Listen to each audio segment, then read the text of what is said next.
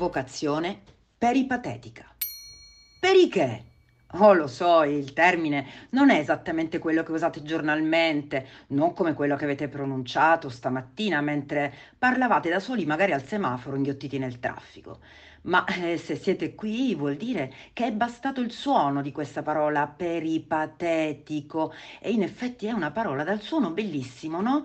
Eh, provate a ripeterlo una volta, magari due, l'aggettivo mm, poi in fondo viene dal, dalla lingua greca, no? Da cui noi deriviamo un po' tutti.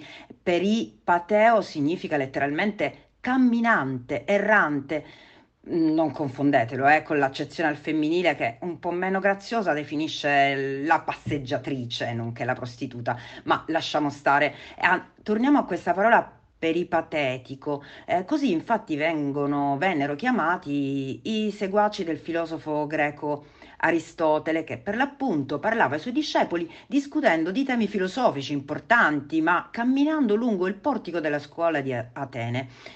Questo l'ho imparato molto più tardi rispetto a quando è iniziata la mia vocazione, la mia passione.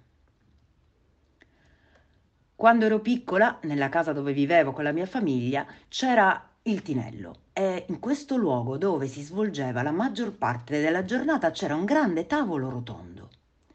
Ed è proprio intorno a questo tavolo rotondo che sono iniziate le mie prime passeggiate, camminate, beh sì, camminate, perché da sempre, almeno sin dai miei più antichi ricordi, ho amato istintivamente camminare, camminare, camminare, una vera vocazione peripatetica per l'appunto. Voi direte, ma che senso c'è a camminare intorno a un tavolo di un tinello in arredo anni 70? Beh, il fatto è che a me piaceva proprio camminare e amavo stare in movimento e, e questo mi aiutava a pensare istintivamente.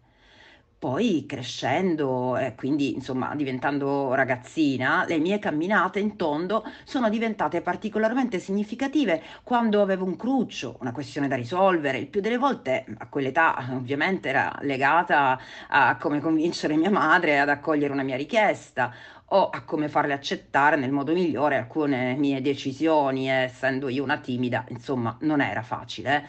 E poi mia mamma è stata una donna e una madre abbastanza impegnativa.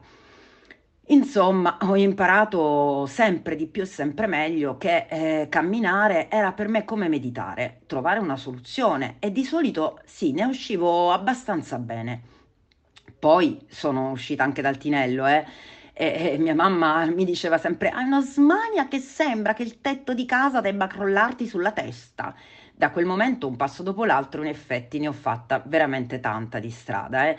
E, e, sarà anche mh, mm, per via della mia natura sagittario, non che io credo tanto agli, agli oroscopi, però effettivamente il contatto con la terra intesa proprio come suolo, forza energetica della natura, io non l'ho mai perso, anche mentre guardavo um, il cielo con, affascinata, eh, la luna, le stelle, la vastità del mondo, insomma questo contatto con la terra per me è stato veramente molto molto importante questo istinto iniziale è sempre qui con me anche oggi, eh, non c'è più quel tinello, eh, anche se mamma continua a ripetere dovrebbe esserci un solco scavato dai tuoi passi intorno a quel tavolo dopo tutti i giri che ci hai fatto intorno.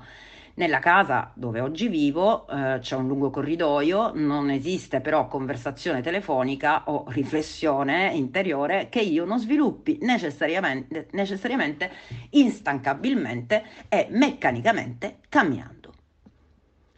Così naturalmente sono arrivata ad amare viaggiare, ma viaggiare a piedi è ovvio, no? Con qualche variabile e poi magari vi racconterò in seguito.